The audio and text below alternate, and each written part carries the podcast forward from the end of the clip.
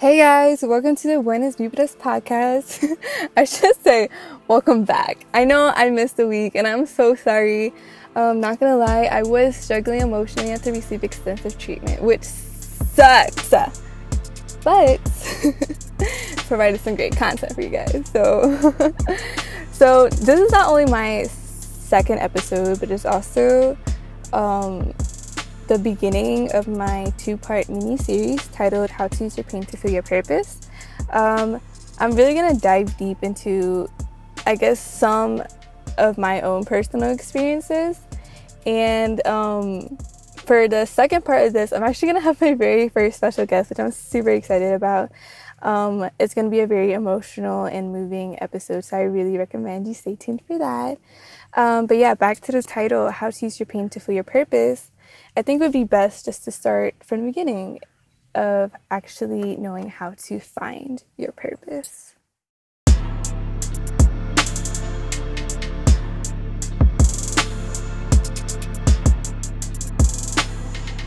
Oftentimes we try to jump to the end goal.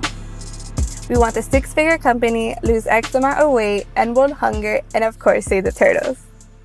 We want to travel the world to help poverty stricken families, meanwhile, our neighbors falling apart. We advocate education for all women. Meanwhile, we're all up in our dorm room sleeping instead of going to class. we want to achieve world peace when the relationships in our homes are broken and we fail to hold peace within ourselves. We try so hard to create this huge impact. And while it's good to have ambition, we need to stop focusing on trying to change the world and change a life instead.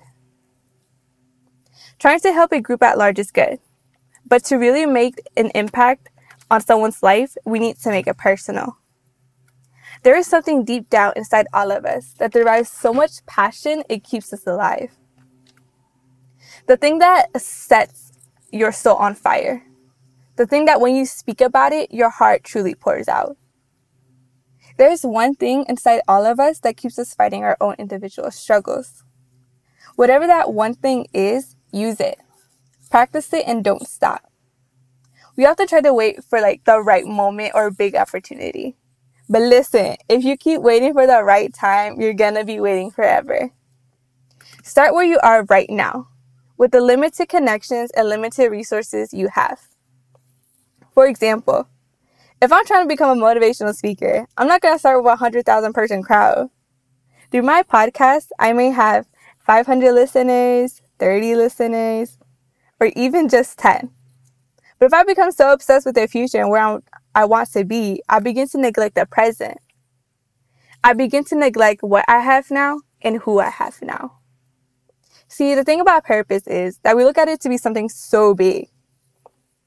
And although it can have big effects, it usually comes in a small package of talent wrapped in pain. We often try to lock away our purpose because it is usually masked by unpleasant experiences. For example, some people become amazing listeners because they know what it's like to feel unheard. Some people become amazing writers because they know what it feels like to not have a voice.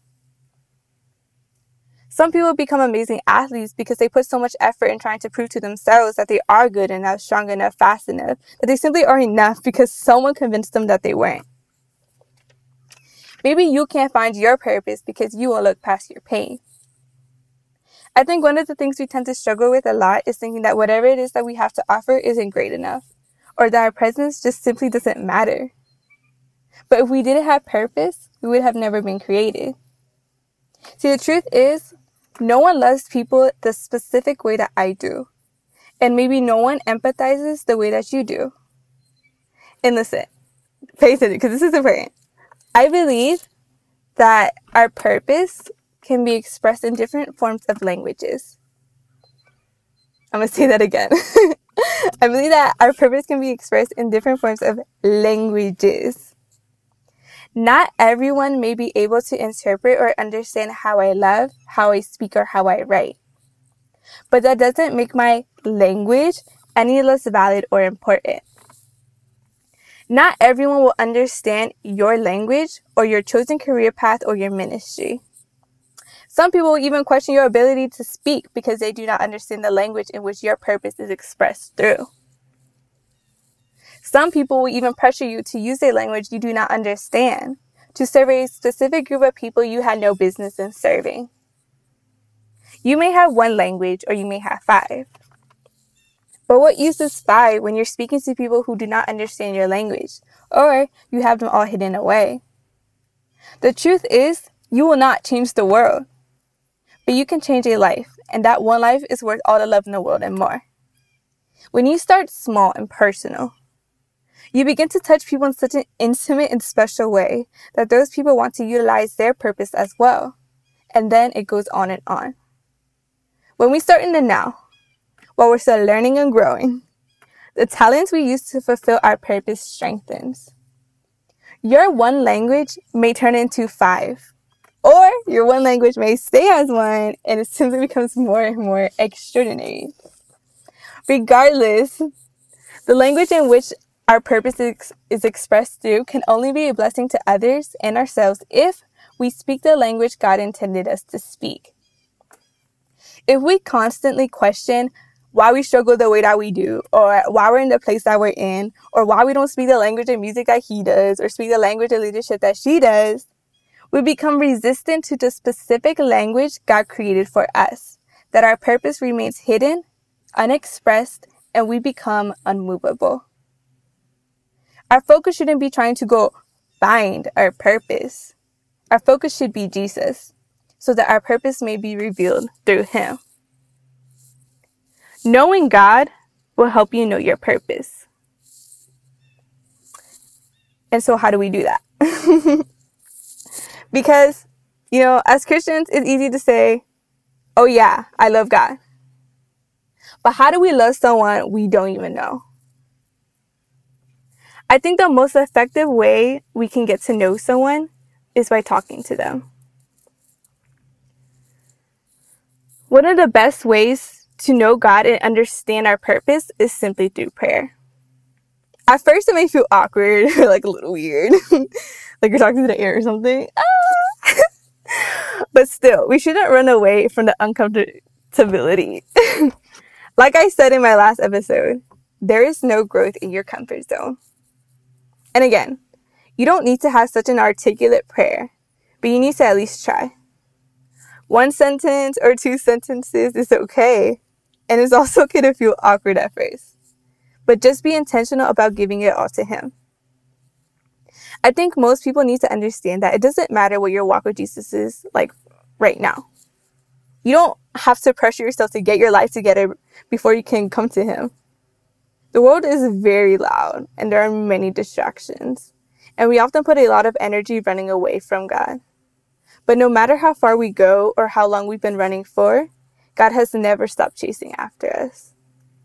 You can come to God right now in the midst of your brokenness. Stop waiting because there is power in prayer. Back in my intro, I explained how I've been struggling emotionally and due to that, I spent some time in the hospital. It was probably one of the lowest moments of my life, but through that experience, I was able to see for myself how powerful God really is. I've learned to be open about my faith and my struggles because 100% Jesus is the reason I am alive today. But while I was there, I was having many breakdowns and my anxiety was really acting up. One day I was struggling a little bit more and I was crying uncontrollably. I decided to call my mom through the hospital phone because I was desperately trying to find a way to get out of there. Me and my mom talked for some time, but at the end of our conversation, she said, But don't forget to always pray. What?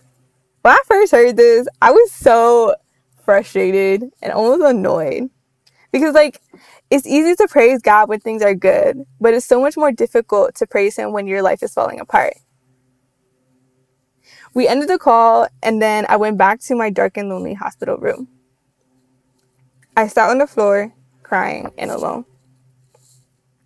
I didn't have my phone, I didn't have my family, I didn't have my friends.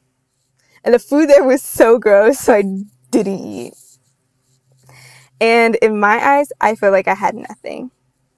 So I prayed. But I didn't hide my feelings you know, growing up in the church, like I always heard like, oh, praise God in the midst of your trials and tribulations. But in my brokenness, I learned that prayer is actually a process. God doesn't want us to hide our emotions of anger or frustration. The Bible clearly states that Jesus wept. When he was on that cross, he cried out to God, saying, Father, why have you forsaken me? It's okay to feel abandoned or lonely because when Jesus was in human form, he had those feelings too. So I cried out to God, asking him, Why am I here? Why did this happen to me? And all that anger and emotions I was feeling, I was pouring out to him. And when I couldn't form any words, my tears spoke for me. It doesn't matter the form in which your prayer is expressed through, as long as you are intentional about giving it all to Him. The moment I gave everything to God is the moment my mindset began to shift. I felt a sensation of release, and the weight I was carrying wasn't so heavy anymore. I felt peace. It didn't matter why I was in that hospital. It didn't matter what happened in my past or the people I lost or the scars on my body. It didn't matter if I had every single thing taken away. Because even if I have nothing, but if I have God, then that is all I need. When I was finally at peace, that is when I was able to praise God in the midst of my brokenness. I remember the song that kept coming to my mind was the one that says, Oh, the overwhelming, never ending, reckless love of God. I don't know where you are right now in your life. I don't know your current insecurities or your past mistakes. But I do know that you can always run to the Father again and again and again. I just I just want to read this one Bible verse that really helped me when I was felt unloved and I was consumed by my pain with no purpose. It says, um, Do not be afraid, for I have ransomed you.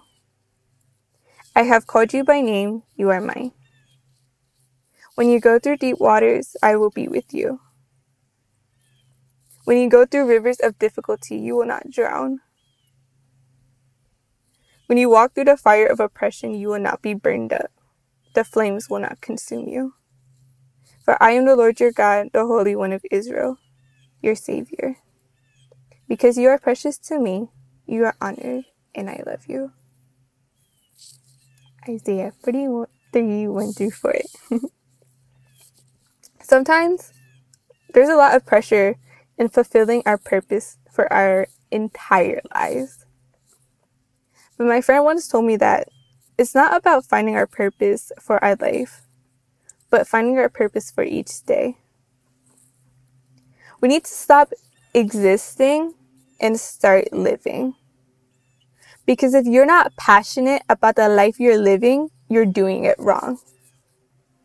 Know God, know your purpose, and live.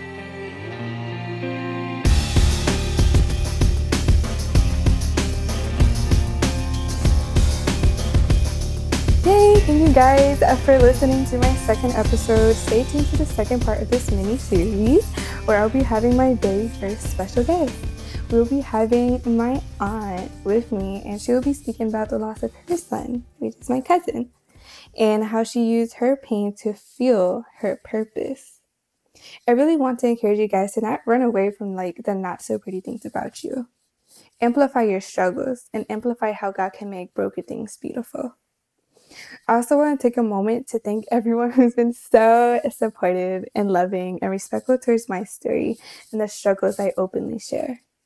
This podcast isn't just to help others, but it's also a part of me that I'm putting out into the world. I'm excited for the communities that we're creating and the positive vibes we're spreading. Don't forget to follow me on Instagram at Kalista Milena. That's K A L I S T A M I L E N A A. I love to engage with you guys and I love your feedback. Until next time, buenos días.